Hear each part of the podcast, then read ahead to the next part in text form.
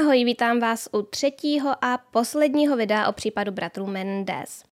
Pokud jste neviděli dvě předešlá videa, tak na ně mrkněte, jinak vám tahle třetí část nebude moc k užitku. Musíte vědět, musíte prostě vědět, co se stalo předtím. Odkaz na playlist ohledně bratrů Menendez najdete v popisku pod videem a stačí to jen rozkliknout a také vám to hodím někam na obrazovku. Pojďme v příběhu pokračovat.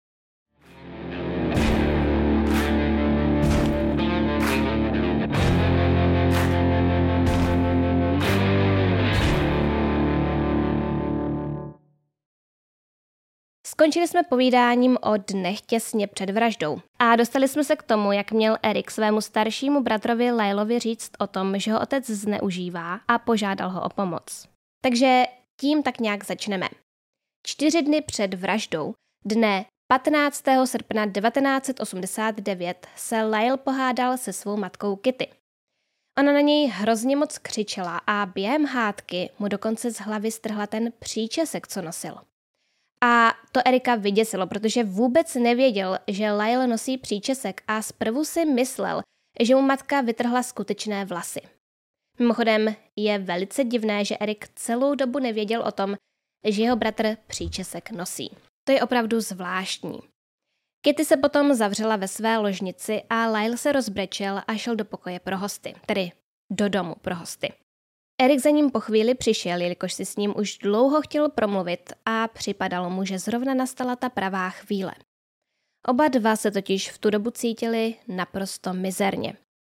Erik s bratrem začal mluvit o tom, že to vypadá, že je v rodině hodně tajemství a že se mu nelíbí, co se v rodině děje, že se rozpadá a on nechce, aby se s Lylem odcizili.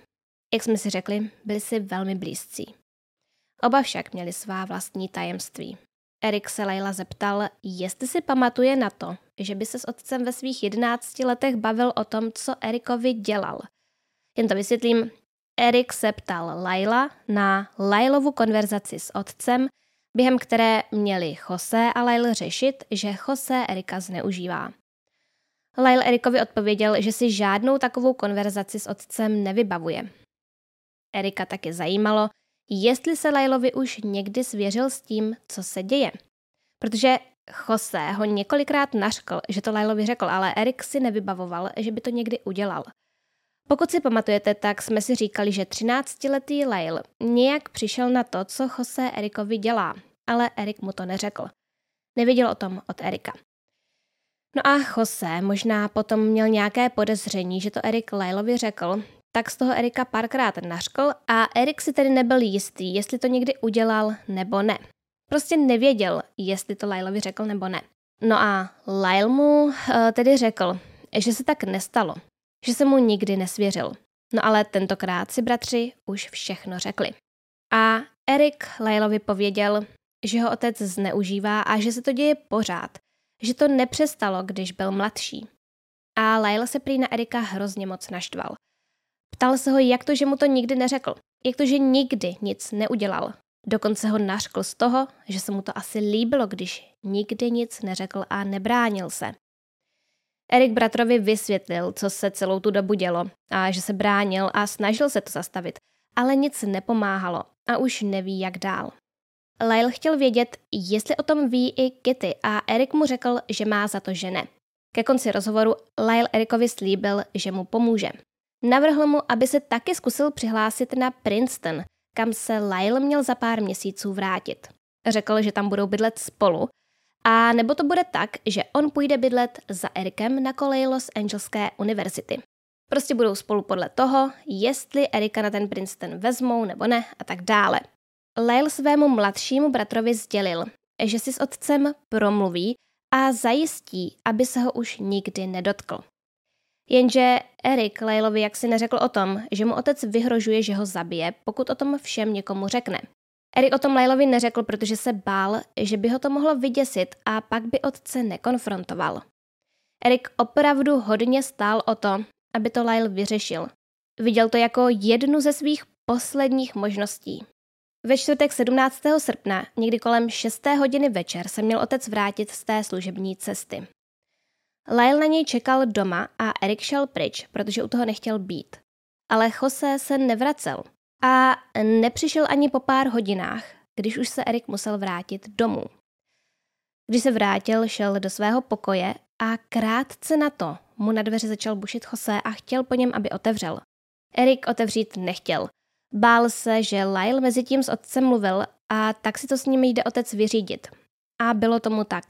Asi v 11 hodin v noci Jose přijel domů a Lyle si s ním promluvil a chtěl po něm, aby přestal Erika zneužívat.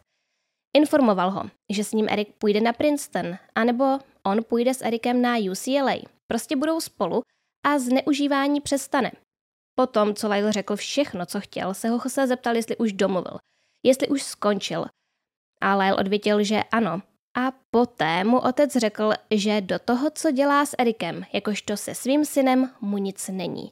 Tak ať se do toho laskavě neplete a nezahazuje tak svůj život. Všechno prý zůstane tak, jak to je. Erik půjde na Los Angeleskou univerzitu, Lyle se vrátí na Princeton a hotovo. Na závěr Jose Lylovi řekl, že teď se budou oba dva, tedy on a Lyle chovat, jakože ta konverzace nikdy neproběhla. Jenže Lyle to tak nechtěl nechat. Chtěl změnu. Chtěl pomoct svému mladšímu bratrovi.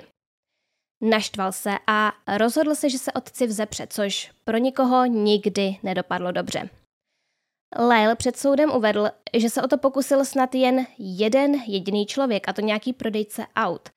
A dopadlo to tak, že Jose toho prodejce nakonec dohnal k slzám. I přesto Lyle nakonec sebral kuráž a nazval svého otce nemocným člověkem. Nadával mu a řekl mu, že se Erika už nikdy nedotkne, jinak půjde a řekne to všem. Rodině, policii a prostě všem, koho zná. Jose na to Lylovi údajně řekl, že každý děláme nějaká rozhodnutí. Erik udělal to své a nyní se nějak rozhodl i Lyle. Potom se zvedl a dal se na odchod. Přitom na něj Lyle křikl, že to tajemství vyzradí jenom pokud se Erika znovu dotkne. A Jose na to odpověděl, že to není pravda, že Lyle všechno vyzradí tak či tak a poté odešel. Namířil si to rovnou do Erikova pokoje. Když mu Erik otevřel, tak na něj začal křičet, že všechno zkazil, protože o tom Lylovi řekl a ten to teď všem vyžvaní a to je špatné a je to jen jeho chyba, tedy Erikova. Dodal však, že nikdy nedopustí, aby se to někdo dozvěděl. No a jelikož ho se Erikovi několikrát řekl, že ho zabije, pokud to někomu řekne, tedy údajně, tak se Erik bál, že se tak teď stane a že Jose zabije i Laila. Erik si vzpomněl, že už se jednou něco podobného stalo. Už se stalo, že se bál o svůj život. Došlo k tomu, když mu bylo asi 17, eh, tedy asi rok předtím, a bylo to, když se Erik zrovna necítil dobře. Zažil těžký den a otec za ním v noci přišel a chtěl ho zneužít. Erik se rozhodl, že se tomu bude bránit. Řekl Josému, že má fakt hodně špatný den, není mu dobře a odmítá to svému otci trpět. Řekl, že už to dál nechce. Jose ho kvůli tomu hodil na postel a dal mu nůž ke krku. Vyhrožoval mu a nakonec ho i zneužil. Takže takhle se Jose zachoval, tedy údajně, když se Erik snažil vzdorovat. A tentokrát Erik ovšem řekl svému staršímu bratrovi, který otci vyhrožoval, takže tentokrát to bylo ještě horší. A proto se Erik neskutečně bál, co přijde. Jose se proti němu rozběhl, svalil ho na postel a snažil se ho dostat pod kontrolu. Jenže Erik se vysmekl a utíkal pryč. Běžel dolů do místnosti, ve které se Kitty zrovna dívala na televizi. Když tam přiběhl, tak se ho zeptala, co se sakra děje. On odpověděl, že by to nepochopila. A ona se na něj podívala a zeptala se ho, jestli si myslí, že je úplně hloupá. Řekla mu, že celou dobu ovšem ví. On jí na to řekl, že ji nenávidí a vyběhl ven zadními dveřmi směrem k domu pro hosty. Bylo to poprvé, co Erik své matce něco takového řekl, i když ona mu to údajně říkala často. Rozčílilo ji to. A tak vyběhla ven za ním a chtěla po něm, aby se vrátil zpět do domu, jenže to on odmítal a zavřel se v domě pro hosty společně s Lylem. Řekl mu, že matka ovšem věděla celou tu dobu a neřešila to. Lyle se naštval, vyšel a začal se s Kitty hádat. Chtěl, aby mu vysvětlila, proč nikdy nezasáhla. Ona mu řekla, že jí taky v životě nikdo nepomohl, tak proč by měla pomáhat ona? Pohádce odešla pryč a Erik a Lyle zůstali v domě pro hosty sami. Erik chtěl po Lailovi vědět, jak probíhal jeho rozhovor s otcem a tak mu Lail řekl, že to neskončilo dobře. Dopadlo to tak, že José mu vyhrožoval. Oba bratři se shodli, že je otec určitě zabije. Erik z toho byl tak ve stresu, že si sedl a dokola jen opakoval, že je otec zabije. Lyle se ho snažil utěšit, ale prý byl taky dost vyděšený, což Erika rozrušilo ještě víc. Lyle navrhl, aby utekli, ale Erik trval na tom, že to nebude možné. Tvrdil, že nemají kam utéct a otec by si je našel, ať už by utekli kamkoliv.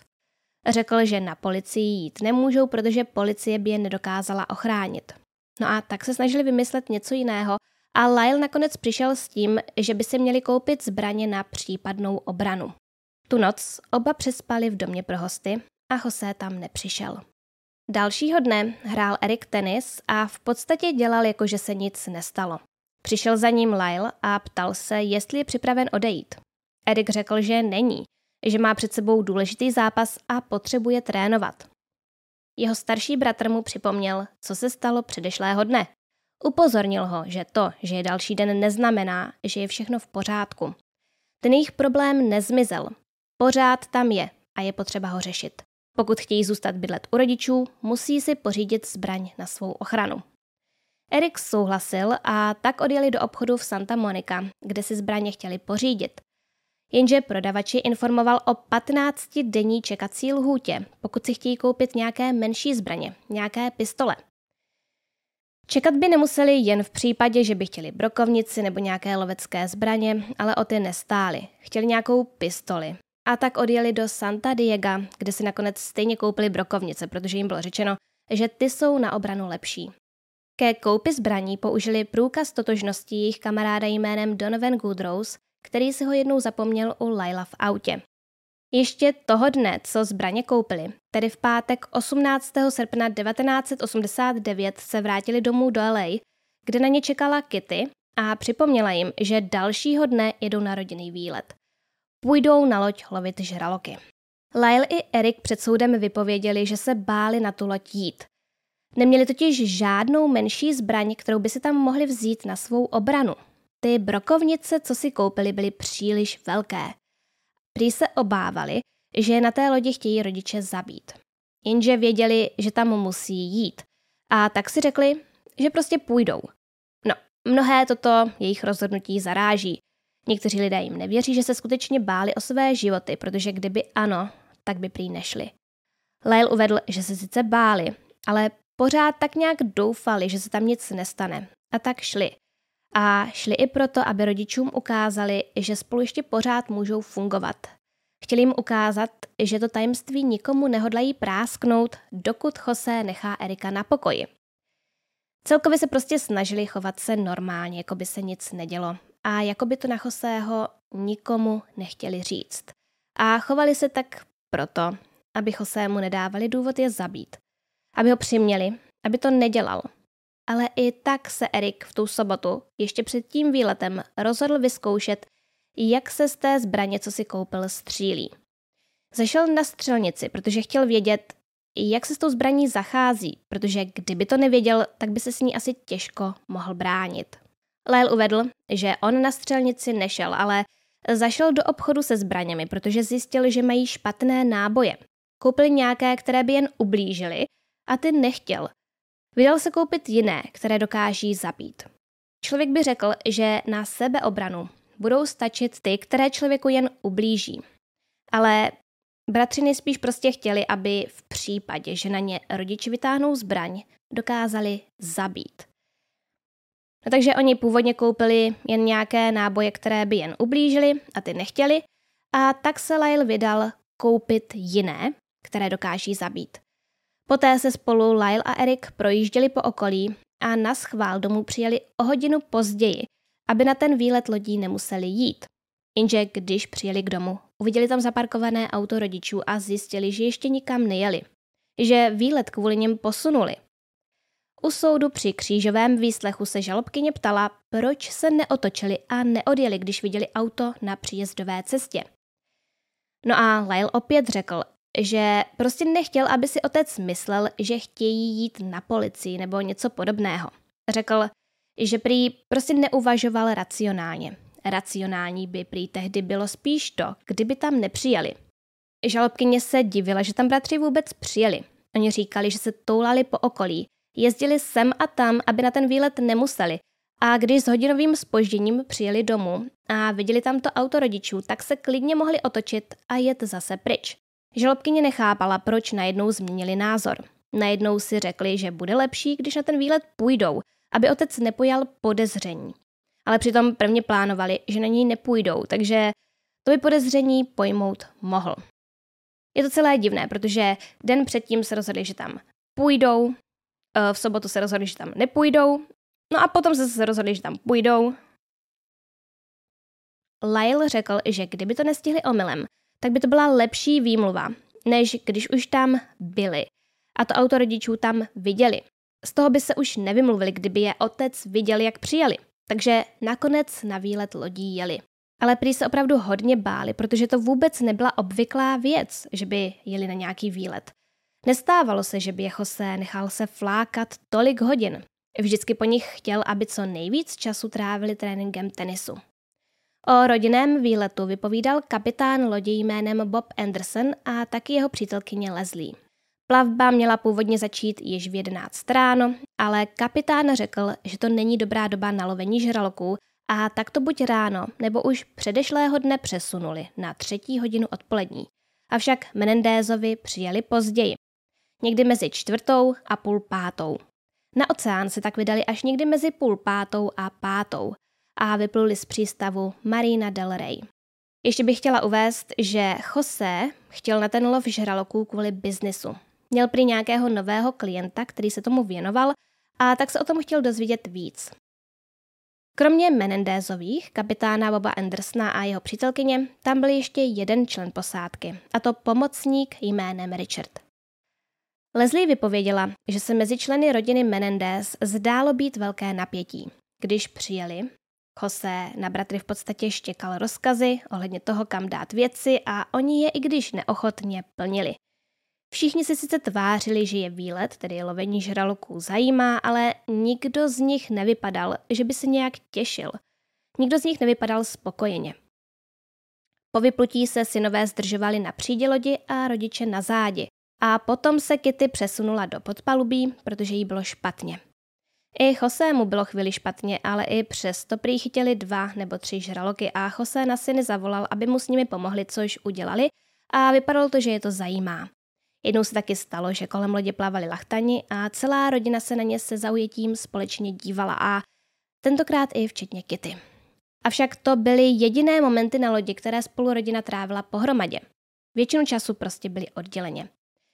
Bob Anderson i Leslie vypověděli jednu zajímavou věc. Mluvili o něčem, co se jim zdálo dost neobvyklé. Už když rodina přijela, tak si všimli, že jsou velice nalehko oblečení – Měli krátká trička a kraťasy a i když to bylo nevhodné oblečení, Bob říká, že spousta lidí tak přijede, protože si prostě neuvědomují, jaká zima na lodi může být. A na lodi toho dne byla velká zima a foukal studený vítr. Jak už jsme si řekli, chlapci byli po většinu času na přídi. No a někdy na začátku plavby do lodi narazila velká vlna, která oba dva nahodila a byli celý promočení.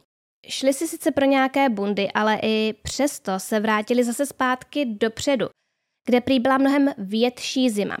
A i v zádě prý byla zima, ale vítr tam nefoukal tolik jako vepředu.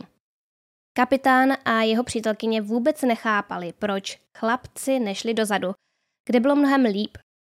Erik a Lyle prý vypadali, že jim to vůbec není pohodlné. Seděli na mačkaní jeden na druhého a klepali se. Ale Jinak prý posádka na rodině nezhledala nic obzvlášť neobvyklého.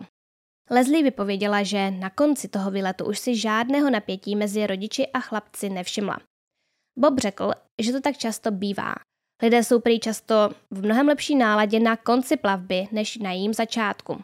Mořská nemoc prý často ustoupí hned po konci plavby a když se kapitán Skity loučil, tak už byla v pořádku. No ale může to mít i to vysvětlení, že na začátku plavby se Erik a Lyle báli a ke konci už jim bylo jasné, že je rodiče asi nezabijí. Takže ke konci plavby Erik a Lyle též vypadali, že jsou v lepší náladě. Jose řekl, že se mu to velmi líbilo a někdy by se to rád zopakoval. Co si myslím o lovu žraloků? Um, není nic pozitivního mimochodem. A teď pokračujeme ve výpovědi Erika a Laila. Po výletu prý jeli s rodiči domů. A jak na lodi, tak i v autě spolu rodiče a synové nepromluvili ani slovo. Erik a Lyle vůbec nevěděli, co se bude dít. Byla sobota a Jose a Erik spolu nepromluvili od čtvrteční potyčky. Nevím jak to, ale Erik i Lyle vypověděli, že ještě v tu sobotu nebo prostě v noci ze soboty na neděli odešli na kolej Los Angeleské univerzity.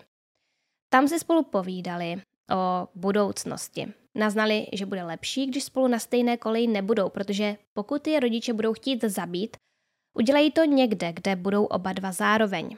Jenže i přesto jsme se během soudu dozvěděli, že Lyle a Eric té noci nezůstali na koleji.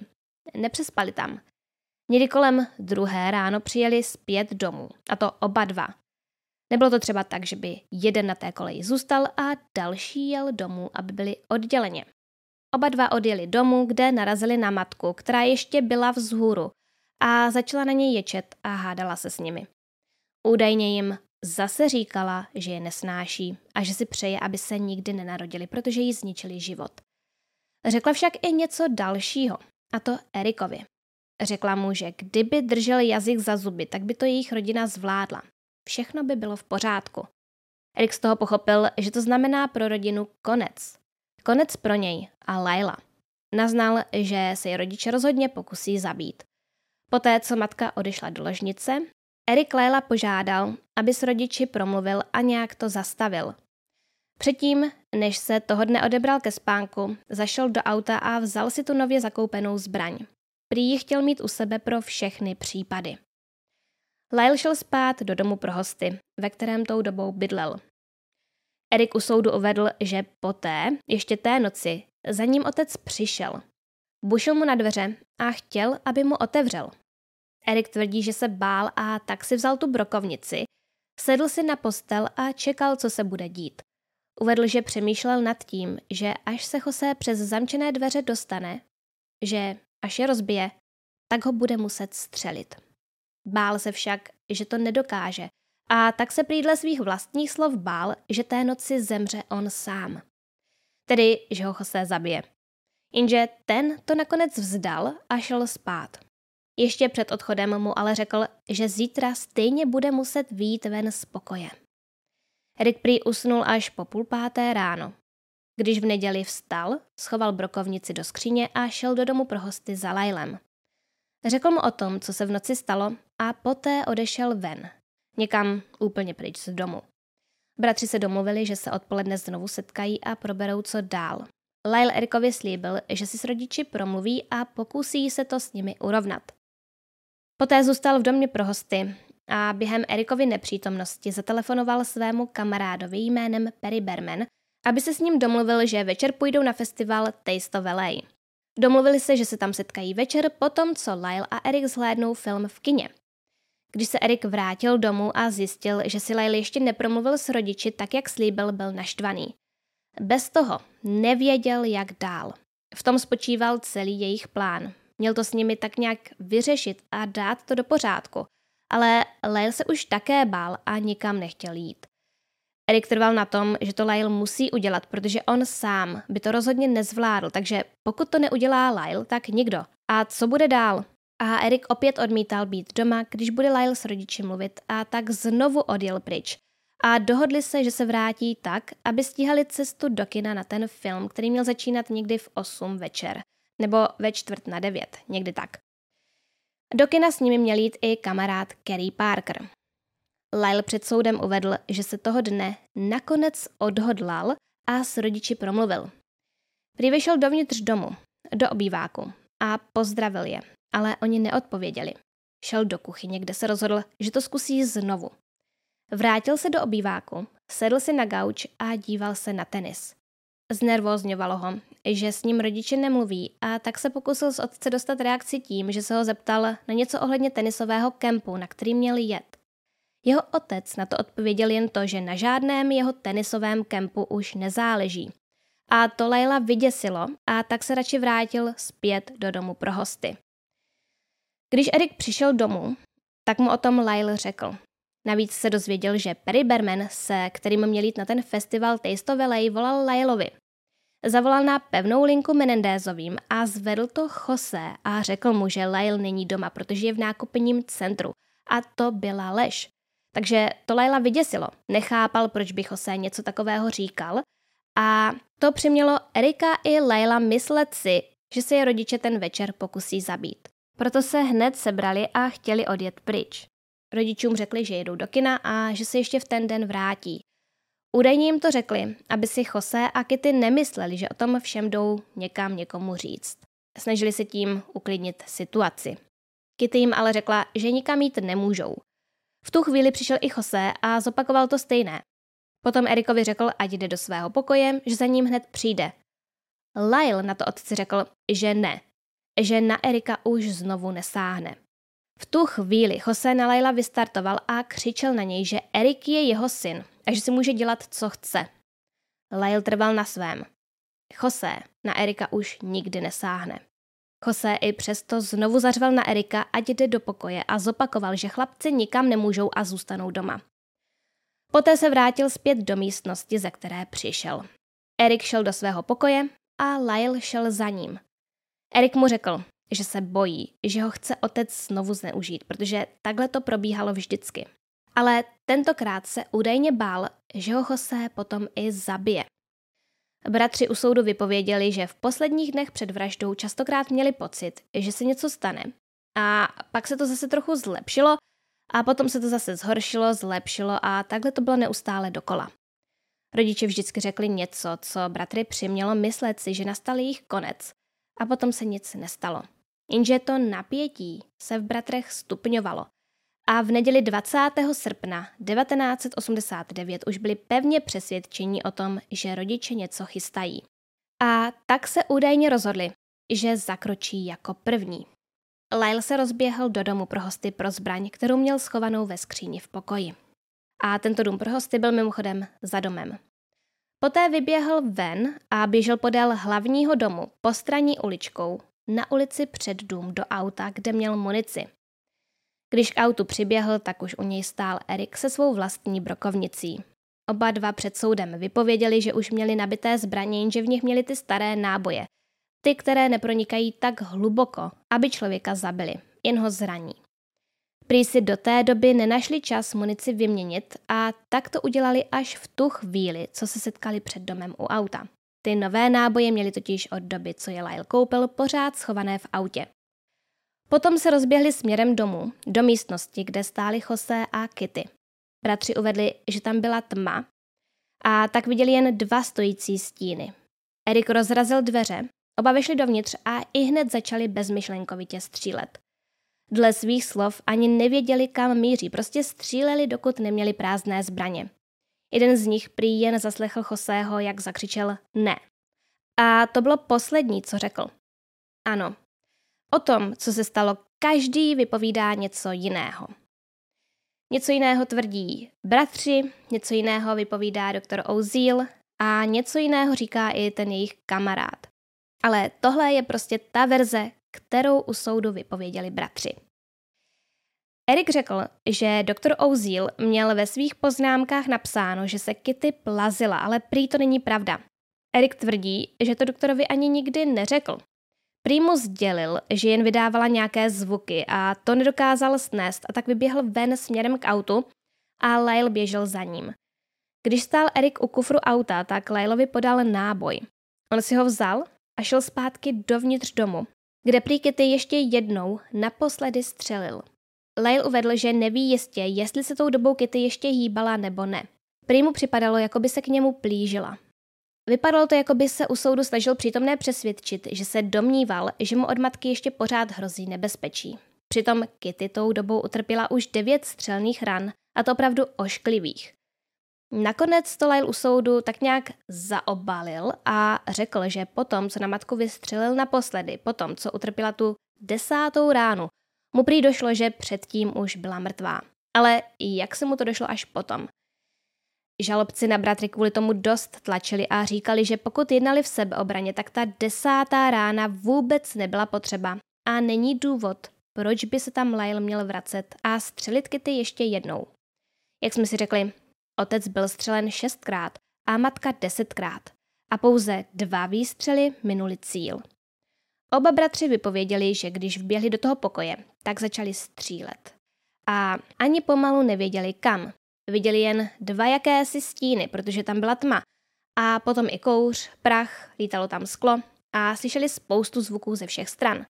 Popisovali to jako naprostý chaos a tvrdili, že skoro nic neviděli, ale přitom minuli jen dvakrát. A to hrálo do karet žalobcům. Některá poranění prý odpovídala střelbě z naprosté blízkosti. V případě Kitty to prý vypadalo, jako by někdo přiložil tu brokovnici přímo k její hlavě a vystřelil. Takže to zní jako zločin z nenávisti, z pomsty. Ta poslední rána nebyla nutná pro někoho, kdo se chtěl bránit, ale pro někoho, kdo by chtěl pomstu, už by smysl dávala. A jelikož obhajoba bratrů stavěla na sebeobraně, tak jim tohle uškodilo. Lyle i Erik před soudem uvedli, že čekali, že rodiče budou taky vyzbrojení a proto se rozhodli zaútočit jako první. Žalobkyně se z bratrů snažila dostat, proč tak usoudili. Co je přimělo myslet si, že rodiče skutečně chtějí zabít a proč měli za to, že jsou ozbrojení. Žalobkyně během líčení několikrát uvedla, že neexistují důkazy, které by svědčily o tom, že se Kitty a Jose chystali syny zabít. Nic to nenaznačuje. Ozbrojení též nebyli. A proto to podle žalobkyně nebyla sebeobrana. Jenže obhajoba tvrdila, že chlapci věřili, že jim nebezpečí hrozí. Během bitvy bylo zjištěno, že Lyle nejspíš vyloženě přišel až k otci. Přitěskl mu brokovnici ze zadu k hlavě a poté vystřelil. Nebyla to sice první rána, kterou mu zasadil, ale i tak to udělal. A matka měla tu podobnou ránu, akorát ze předu na obličeji, přesněji na tváři. Prý to bylo, prý to bylo opravdu velmi hrozné, prý to byl děsivý pohled. Um, tady o tomto zranění jsem vám už před chvilkou říkala. Takže tyto dvě rány svědčí o nenávisti a ne o sebeobraně. Pokud je pravda, že rodiče byli na syny takový, jak uh, říkají, tak je jasné, že vůči nim chovali nenávist, ale tady jde o to, na čem stavěli svoji obhajobu. Aby se mohli hájit tím, že jednali v sebeobraně, muselo to splňovat určitá kritéria. Takový je zákon. Po vraždě prý Lyle odhodil zbraň na chodbě hned u vstupních dveří domu a pak bratři čekali, až přijede policie. Věřili, že sousedé policii zavolají, protože výstřely musely být hlasité. Jenže ani po pěti až deseti minutách nikdo nepřijel. A tak začali přemýšlet nad tím, že by jim to možná mohlo projít. Do té doby prý měli za to, že za to půjdou do vězení. Nehodlali nic skrývat a byli smíření s tím, že budou zatčení a odsouzení. A to tedy tvrdí oni dva. No ale když se nic nedělo, tak vymýšleli, jak z toho ven. Nechtěli do vězení a nechtěli nikomu vysvětlovat svůj životní příběh a mluvit o tom, co jim rodiče dělali. Rozhodli se tedy, že bude nejlepší pozbírat všechny prázdné nábojnice, aby na nich policisté nenašli otisky prstů. A potom, co nejrychleji to šlo, odjeli z domu. Odjeli někdy kolem desáté večer a cestou se bavili o tom, že budou muset jít do toho kina a po něm se musí setkat s Perim na tom festivalu. Erik i Lyle vypověděli, že na sobě měli nějaké skvrny od krve, ale ani jeden z nich se nešel osprchovat a nepřevlékli se, protože tou dobou si žádné krve na obličení nevšimli. Tedy, když byli doma, tak si prostě ničeho takového nevšimli a tak se nepřevlékli. Všimli si toho až později. Lyle řekl, že si nepamatuje, jestli se prvně zbavili zbraní nebo šli do kina, ale myslí si, že prvně šli do kina. Viděli, že tam možná narazí na Kerryho a tak si naplánovali, že mu když tak řeknou, že se prostě jen rozhodli jít na jiný film. Když do kina dorazili, snažili se koupit lístky na film License to Kill, protože čas jeho promítání by jim poskytl nejlepší alibi. Jenže ten film už dávno běžel, pokud neskončil. Takže nakonec potom bratři policistům řekli, že chtěli jít na License to Kill, byli v tom kině včas a chtěli si koupit lístky, jenže bylo vyprodáno a proto šli na Batmana, který začínal později. Takže tímto policistům jakoby řekli, že tam byli už o dost dřív, ale přitom to samozřejmě nebyla pravda. Bratři nakonec nešli ani na jeden z těch filmů. You told the police that it was your intention to go see License to Kill, but License to Kill was sold out. Right. So was that a lie? That was a lie because I thought that they might talk to Kerry Parker and then he would say that I didn't show up at the movies. And I was afraid that that was going to happen. So what I did was say that I went to see License to Kill and it was sold out. And I saw Batman um, and just hope that they hadn't talked to him. And then if I saw Kerry, I was just going to say that I went to see License to Kill and I'd missed him. No a to dané kino uh, je Century City. Nachází se v jednom nákupním středisku v Los Angeles a my jsme se tam byli podívat. Potom tedy uh, bratři odjeli na Mulholland Drive, kde se zbavili zbraní a pak se odebrali na festival Taste of LA, kde se měli setkat s Perim. Po cestě na festival se stavili na benzínce, kde se převlékli, protože si všimli nějakých těch krvavých skvrn. Uh, trochu se umyli a oblečení spolu s náboji vyhodili do koše. Když se pak snažili dostat na festival, bylo jim řečeno, že už je pozdě a už dovnitř nikoho nepouštějí. Lyle však pracovníka ochranky přemluvil, jelikož uvedl, že tam na něj čeká kamarád. Když vešli dovnitř, všimli si, že se stánky už sklízí, pokud už nebyly úplně zavřené. A tak Lyle Perry mu zavolal, že ho tam prostě nenašel. Že tam byl, ale nepovedlo se mu ho tam najít. Telefonát proběhl 6 minut po 11. večer. Podstatě i hned potom, co tam bratři přijeli. Perry Lylovi řekl, že tam na něj čekal a když nedorazil, tak to vzdal a odešel domů. Lyle ho poprosil, aby s ním ještě někam zašel, ale Perry odmítl s tím, že už leží v posteli, je unavený a ráno vstává do práce. Lyle ho přemlouval a nakonec ho přiměl, aby se s ním přeci jen setkal. Perry souhlasil, že přijede do Cheesecake Factory v Beverly Hills. Ve čtvrt na dvanáct mu ale Lyle zavolal znovu a opět se snažil změnit plány. Tentokrát Popperim chtěl, aby přijel k ním domů, k Menendézovým. Během soudu se žalobkyně Laila ptala, jestli Perry ho pozval jen, aby byl u toho, až s Erikem jakože najdou své mrtvé rodiče. Lyle vypověděl, že proto kamaráda nezval. Chtěl ho tam, aby domů nemusel jít sám a aby nemusel sám volat na linku 911. Ale ano, i tak Lyle nemusel volat sám. Byl tam Erik, ale Lyle řekl, že Erik ho prostě nějak neutěšoval. Nebyl mu oporou, nijak mu nepomáhal, aby se cítil líp a víc v klidu. A přitom právě to Lyle potřeboval. Perry ale nakonec návštěvu u Menendézových doma odmítl. Řekl, že je pozdě a nechce rušit Kitty a Joseho. Souhlasil ale s tou restaurací. Bratři mu řekli, že se doma zastaví pro falešné průkazy totožnosti a potom tam přijedou. Řekli mu to, protože Lyle naznal, že nejlepší bude, když už pojedou domů a zavolají na policii. Žalobkyně trvala na tom, že je nemožné, aby bratři všechny ty věci stihli. Rodiče prý zabili někdy kolem desáté večer a kolem čtvrt na dvanáct už byli zpátky. Říkají, že stihli zajet do kina, koupit lístky, poté jeli přes Mulholland Drive, kde se zbavili zbraní, poté jeli na benzínku si vyměnit oblečení a pak na festival a pak domů. Všechna tahle místa jsou od sebe docela dost vzdálená a žalobkyně měla za to, že není možné, aby to za tu hodinu a čtvrt stihli. Lyle však trval na tom, že to možné je, protože přesně takhle se to stalo. Poté tedy Erik a Lyle přijeli domů, um, uskutečnil se ten telefonát na policii a následně policisté přijeli. Chvíli bratry uklidňovali a potom je vzali na výslech.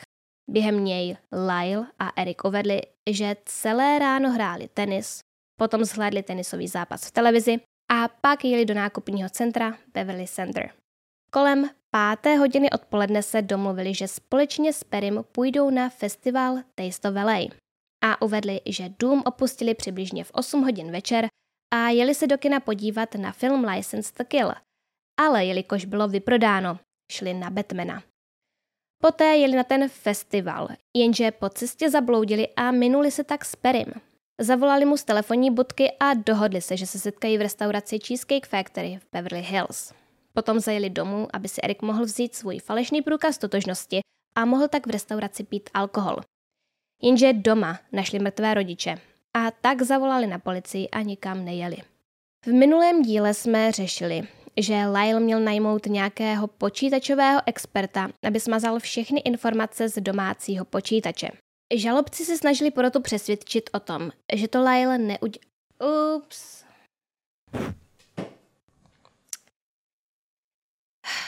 Um, žalobci se snažili proto přesvědčit o tom, že to Lyle udělal, aby zjistil, jestli měl Jose v počítači novou upravenou závěť, která by Laila i Erika nezahrnovala jako dědice majetku, nebo by podle ní zdědili jen velmi málo. Lyle to před soudem popřel. Řekl, že Jose s počítačem neuměl a určitě by nepracoval na nové závětě sám na domácím počítači. Prý by to řešil přímo se svým právníkem. V průběhu hlavního líčení bylo dokonce jasně konstatováno, že počítač nepatřil Chosému, ale Kitty a taky jen malá pravděpodobnost, že by na něm José chtěl mít svou závěť. Lyle věděl, že José v roce 1989 probíral vydědění synů ze své závěti s příbuzným, ale nakonec to neudělal. A v době, kdy José umřel, v závěti Erik i Lyle byli. No a teď vám chci říct něco, co je podle mě též dost důležité.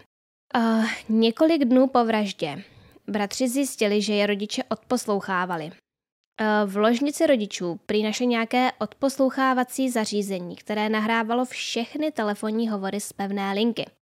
Uh, tedy ze všech telefonů v domě. Uh, všechny byly napojené na tu stejnou pevnou linku, tak to prostě bývávalo. Erik u soudu uvedl, že kolikrát žasl nad tím, co všechno o něm rodiče vědí. Dokázali zjistit všechno.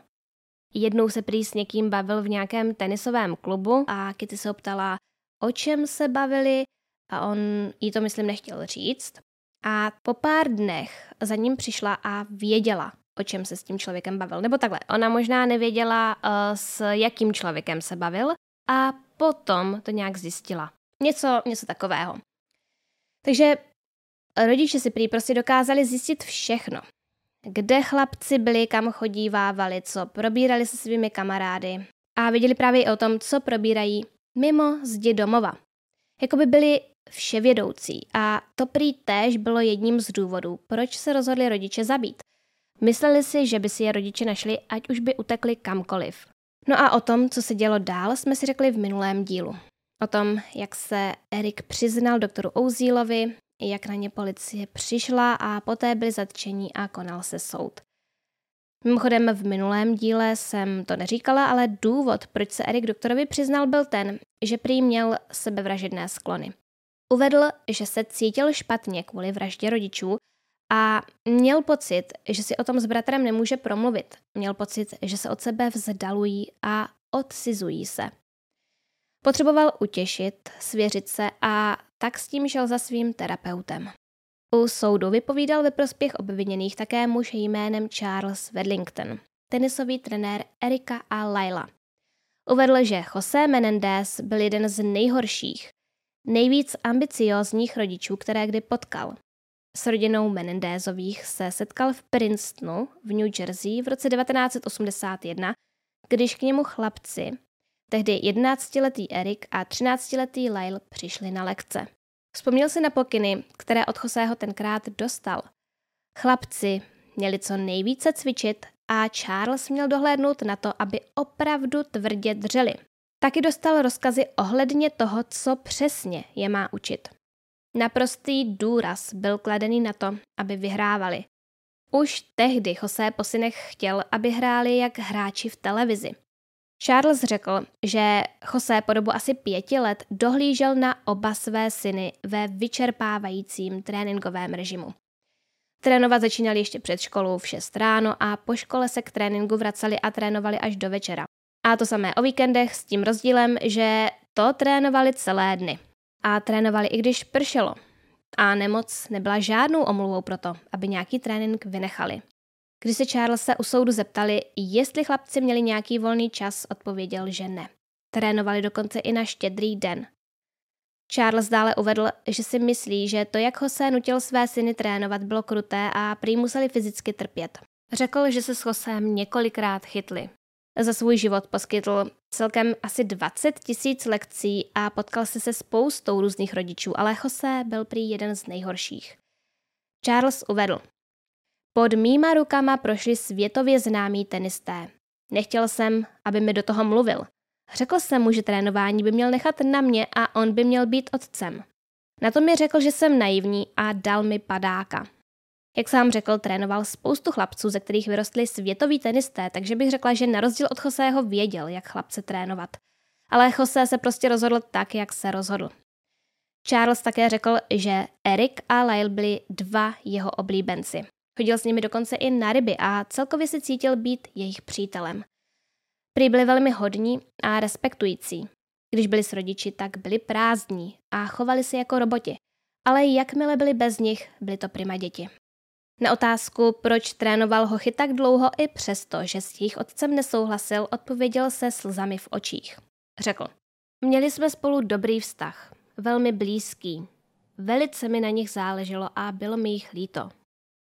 A jak už jsem říkala, když na chlapců v turnaj, zápas nebo trénink nepřišel otec, byla tam Kitty. Ta je sice hnala k lepším výsledkům, ale svým vlastním způsobem. Ne asi úplně nejlepším. Řvala na ně, že nejsou dostatečně dobří, neustále je kritizovala a tak dále. A nikdy se neusmívala. Rozhodčí, kteří si vzpomínají na turnaje a zápasy, kterých se účastnili bratři Menendézovi, říkají, že když tam byli oni, vypadalo to následovně. Lyle většině dostával varování za to, jak neustále křičel, když se mu něco nepovedlo, nebo když se cítil, že je něco nefér. Otec pobíhal sem a tam a dával chlapcům rady, jak hrát a Kitty neustále křičela na rozhodčí a radila jim, jak mají pískat. Samozřejmě, že ve prospěch chlapců. Říká se, že když se z nějakého důvodu stalo, že rodiče nebyli přítomní, byli chlapci velmi uvolnění a úplně normální. Když však rodiče přišli, změnili se v roboty. No a o tom zneužívání u soudu vypověděl i bratranec bratrů Menendez, muž jménem Andy Kánou. Ten vypověděl, že když byl menší, tak k Menendezovým často jezdil na návštěvu. Převážně kamarádil s Erikem, jelikož ten byl pouze o dva roky starší než on a byli si blízcí. Jednoho dne, když byl u něj Erik na návštěvě, což se prý nestávalo často, mu Erik o zneužívání řekl. Andy mu v té době bylo 10 a Erikovi 12. Byli prý na poli a hráli si. Nad nimi zrovna letěl vrtulník a oni si mysleli, že to je farmář, který vlastnil pole, na kterém si hráli. Slyšeli o něm, že je velmi zlý a měli za to, že to on je v tom vrtulníku a tak začali utíkat. Schovali se v lese a nějakou dobu tam čekali. A jak tam čekali, Erik se začal vyptávat Andyho na divné otázky. Ptal se ho, zda mu otec taky někdy dělá masáže. Andy se ho zeptal, co tím myslí a Erik mu řekl, že ho jeho otec masíruje na cholostivých místech. Řekl mu přímo to, že mu masíruje přirození. A Andy z toho měl pocit, že se z něho snaží dostat, zda masáže, které mu otec dělá, jsou normální nebo ne. Andy mu měl odpovědět, že neví, um, že neví, jestli to je normální jelikož jeho otec s nimi nebydlí, protože jsou jejich rodiče rozvedení a že mu s tím tedy nemůže pomoct. A tak mu nepomůže rozlišit, jestli je tohle normální nebo ne. He wanted to know that if this happened to every kid with uh, a father and son relationship and I couldn't help him, I didn't have a father around. Erik poté po Endym chtěl, aby mu slíbil, že to nikdy nikomu neřekne. Andy se ho zeptal, zda se nemá zeptat své matky, ale Erik byl velice vážný a řekl mu, že ne. Andy mu musel přísahat, že to neřekne. A asi o měsíc později mu Erik řekl něco podobného znovu. A to když spal Andy u Menendézových. Šlo v podstatě o to stejné. Andy znovu navrhl, že se o této problematice poradí se svou matkou. Že se zeptá, jestli je to normální, ale Erik opět řekl, že to nikdy nesmí udělat. Když se Andy zeptal proč, tak Erik odpověděl, že by si jeho matka na Erikova otce naštvala. A když se o tom všem prý bavili naposledy, tak mu měl Erik říct, že ho ty masáže, které mu otec dává, začínají bolet a že chce, aby to přestalo. Andy uvedl, že bylo vidět, že se Erik svého otce bojí a on sám se ho taky bál. I do remember very well that he explained to me that these massages that his father was giving him were beginning to hurt. No, jak už jsem říkala ve druhé části. Během tohoto soudního procesu vypovídalo opravdu velké množství lidí a spousta z nich byla dotázaná na tu stejnou věc. Měli mluvit o jedné a té stejné situaci, ale každý vypověděl něco trochu jiného. Takže je asi nemožné, abych tady s vámi prošla všechny ty výpovědi, ale myslím, že vše podstatné jsem řekla. Určitě mi můžete dát vědět dolů do komentářů, pokud jsem na něco podstatného zapomněla. Podle komentářů vím, že většina z vás je na straně bratru, avšak snažila jsem se ukázat i tu druhou stránku, stranu žalobců, která trvala na tom, že bratři své rodiče zabili. Stranu obžaloby. Uh, žalobci tvrdili, že bratři své rodiče zabili, aby mohli zdědit majetek. Opravdu jsem se snažila podat to celé co nejvíce nezaujatě. A myslím, že z toho, co jsem řekla, si každý může sám udělat svůj názor. A já vám ten svůj řeknu na konci příběhu. Nejdřív si však musíme říct ještě nějaké věci, například to, jak dopadl soud a jak se bratři mají dnes. Soudce Stanley Wiesberg bratry 27. února roku 1996 odsoudil na doživotí bez možnosti podmínečného propuštění. Každý z nich si měl trest odpikat v jiném vězení, údajně kvůli tomu, aby spolu nespáchali další zločin. Erikova obhájkyně uvedla, že je to naprosto směšné. Podle ní bylo jasné, že z jejich strany nehrozí žádné nebezpečí, protože nikdy jindy nespáchali žádný jiný násilný trestný čin a po celou dobu šesti let, kdy spolu čekali ve vazbě, se nic nestalo. No ale byli tedy umístěni do vězení s maximální ostrahou. Dlouho, opravdu dlouho se neviděli a to je neskutečně trápilo, ale psali si dopisy přes své manželky. O nich bude za chvilku řeč. No ale nakonec se bratři Menendézovi přeci jen setkali. A to po dlouhých 22 letech v roce 2018. Potom, co byli umístěni do stejného vězení. Když se zhledali, tak to oba oplakali a několik minut se jen objímali a nic neříkali. Nejsou sice ve stejné celé, ale jsou ve stejném zařízení a tak se mohou každý den výdat. Bratři se pokouší o obnovu řízení, ale zatím jsou ve svých snaženích neúspěšní. Příbuzní však stojí na jejich straně a podporují je. Bratři se i přesto snaží žít své životy dál. Lyle se 2. července roku 1996 oženil s bývalou modelkou jménem Anna Erickson. 1. dubna roku 2001 se však rozvedli poté, co Anna zjistila, že jí Lyle podvádí s jinou ženou. A podváděli prý v tom smyslu, že si psal s jinou ženou. V listopadu 2003 se oženil s další ženou jménem Rebecca Sneed a s tou je dodnes. Erik se 12. června 1999 oženil s Tammy Ruth Secouman. Tammy o svatbě uvedla, že to byl krásný obřad, až do doby, kdy musela odejít. Poté prý prožila velmi osamělou noc. V roce 2005 o vztahu řekla, že to je něco, o čem velmi dlouho snila a že mezi sebou mají něco výjimečného. Něco, o čem ani nikdy nesnila, že by mohla mít. V tom stejném roce vydala knihu s názvem Nikdy by neřekli, že to zvládneme. No a pokud vás to zajímá, tak stát Kalifornie nepovoluje uh, ve vězení manželské, tedy partnerské návštěvy v tom smyslu, že by spolu dva lidé mohli prožít intimní chvilky. No a ještě jedna věc. Známá americká komediální televizní show Saturday Night Live v roce 1993 odvysílala parodii na soudní řízení bratrů Menendézových. Dělali si tam z nich srandu a mně osobně to přijde dost nechutné. Pokusím se vám sem dát kousek z toho videa, pokud to půjde. Každopádně najdete ho i na YouTube, kam bylo přidané v roce 2013. A upřímně vůbec nechápu, jak je možné, že to na tom kanálu stále je. Mm, to video má 47 tisíc dislikeů a jen 2700 lajků, takže jde vidět, co si o tom lidé myslí. V době, kdy to video spatřilo světlo světa, navíc ještě bratři ani nebyli odsouzení a o to víc je znepokojující, že něco takového vůbec vzniklo. So, in other words, it was as if your father didn't want anyone to know your other brothers even existed. Yes. Yeah.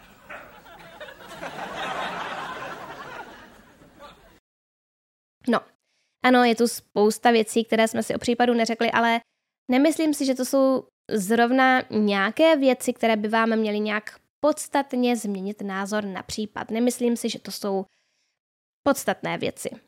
Nemůžu to zase natočit na nějakých třeba 10 dílů.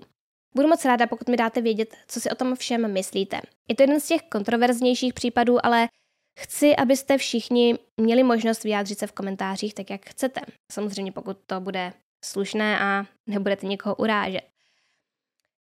Já mám na to takový názor, že Kitty a Jose nebyli dobří lidé.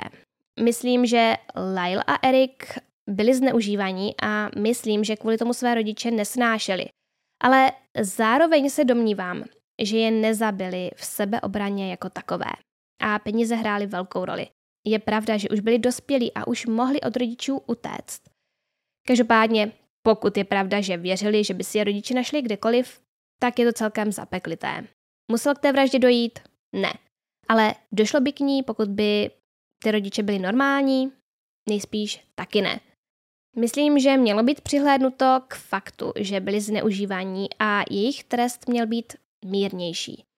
Takže takhle bych to tak nějak uzavřela. A tímto jsme se dostali na konec povídání o tomto případu. Pokud vám dnešní video přineslo užitečné informace, tak mu prosím pěkně dejte like a můžete i odebírat můj kanál. Zapněte si také upozornění na nová videa kliknutím na ikonku zvonku hned vedle tlačítka odebírat. Díky tomu vám neunikne mé další video, které by vás mohlo zajímat. Pokud chcete, můžete mě sledovat i na mém Instagramu a TikToku. Všechny odkazy, které byste mohli chtít, najdete v popisku videa a bude tam i odkaz na můj Patreon pro případ, že je tu někdo z vás, kdo by se chtěl stát mým patronem a získat tak řadu výhod. A samozřejmě, že musím poděkovat mým stávajícím patronům, jejichž jména právě teď běží na obrazovce. A jmenovitě děkuji patronům, kterými jsou Trtulka, MNMka, Erika B, Nikola, Jitusa22, Spirit Fury, Tomáš 2TV, Maria, Tibor, Marek Ma, Peťa, Lucie, Maru Ran, Rebecca Plex, Evangeline Black, Teresa, Miranda, Sage, Denisa, Krátká startka, Natalie, Evženie, Gigi, Markéta, Andrea, Martin, Jitka, Kate Von Hell, Kateřina, Mirka a Anna. Všem vám ještě jednou moc děkuji za zhlédnutí videa a za lajky a komentáře a budu se na vás těšit zase příště.